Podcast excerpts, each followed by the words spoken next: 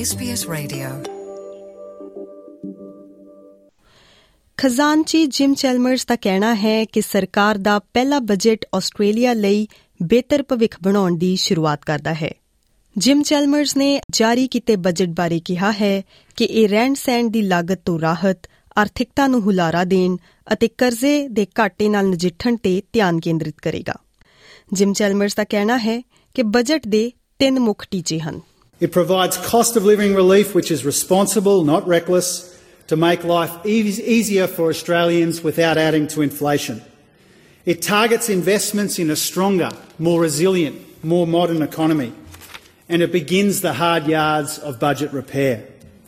It recognises that our best defence against uncertainty around the world is responsible economic management here at home.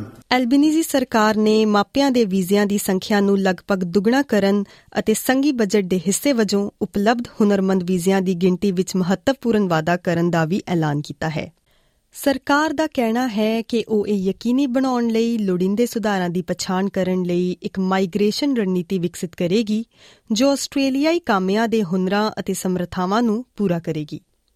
ਇਹ ਰਣਨੀਤੀ Australia ਦੇ ਹਿੱਤਾਂ ਦੇ ਅਨੁਸਾਰ Australia ਦੀ ਆਰਥਿਕਤਾ ਨੂੰ ਵਧਾਉਣ ਅਤੇ ਉੱਚ ਕੁਸ਼ਲ ਪ੍ਰਵਾਸੀਆਂ ਨੂੰ ਆਕਰਸ਼ਿਤ ਕਰਨ ਦੇ ਤਰੀਕਿਆਂ ਤੇ ਆਧਾਰਿਤ ਹੋਵੇਗੀ। 2022-23 ਸਥਾਈ ਮਾਈਗ੍ਰੇਸ਼ਨ ਪ੍ਰੋਗਰਾਮ ਯੋਜਨਾ ਪੱਧਰ ਨੂੰ 1,60,000 ਤੋਂ ਵਧਾ ਕੇ 1,95,000 ਕਰ ਦਿੱਤਾ ਜਾਵੇਗਾ। ਆਫਸ਼ੋਰ ਬਿਨੇਕਾਰਾਂ ਅਤੇ skilled independent visa New Zealand stream ਲਈ ਪਹਿਲਾਂ ਹੀ ਪ੍ਰਾਪਤ ਹੋਈਆਂ ਅਰਜ਼ੀਆਂ ਨੂੰ ਤਰਜੀਹ ਦਿੱਤੀ ਜਾਵੇਗੀ। ਵੀਜ਼ਾ ਪ੍ਰੋਸੈਸਿੰਗ ਨੂੰ ਤੇਜ਼ ਕਰਨ, ਵੀਜ਼ਾ ਬੈਕਲੌਗ ਨੂੰ ਹੱਲ ਕਰਨ ਅਤੇ ਉੱਚ ਹੁਨਰਮੰਦ ਪ੍ਰਵਾਸੀਆਂ ਲਈ ਮੌਕਿਆਂ ਬਾਰੇ ਜਾਗਰੂਕਤਾ ਪੈਦਾ ਕਰਨ ਲਈ 42.2 ਮਿਲੀਅਨ ਡਾਲਰ ਵਾਧੂ ਦਿੱਤੇ ਜਾ ਰਹੇ ਹਨ। ਵਿਦਿਆਰਥੀ ਵੀਜ਼ਾ ਧਾਰਕਾਂ ਅਤੇ ਸੈਕੰਡਰੀ ਸਿਖਲਾਈ ਵੀਜ਼ਾ ਧਾਰਕਾਂ ਲਈ ਕੰਮ ਦੀਆਂ ਪਾਬੰਦੀਆਂ ਵਿੱਚ ਢਿੱਲ ਨੂੰ 30 ਜੂਨ 2023 ਤੱਕ ਵਧਾ ਦਿੱਤਾ ਜਾਵੇਗਾ। ਉਧਰ ਪ੍ਰਧਾਨ ਮੰਤਰੀ ਨੇ ਆਪਣੀ ਸਰਕਾਰ ਦੇ ਪਹਿਲੇ ਬਜਟ ਨੂੰ ਪਰਿਵਾਰ ਪੱਖੀ ਦੱਸਿਆ ਹੈ। ਐਂਥਨੀ ਐਲਬਨੀਜ਼ੀ ਦਾ ਕਹਿਣਾ ਹੈ ਕਿ ਇਹ ਅਰਥ ਵਿਵਸਥਾ ਨੂੰ ਵਧਾਉਂਦੇ ਹੋਏ ਜੀਵਨ ਦੇ ਖਰਚੇ ਦੇ ਦਬਾਅ ਨੂੰ ਘੱਟ ਕਰੇਗਾ। Priority will be on measures that boost the economy, that boost productivity. Cheaper childcare does just that. So does paid parental leave. So do our measures and investments that are targeted and sensible on infrastructure investment, investments like improving the national broadband network that will boost our national economy. We want an economy that grows, but grows in a way that takes pressure off families by not adding to inflation.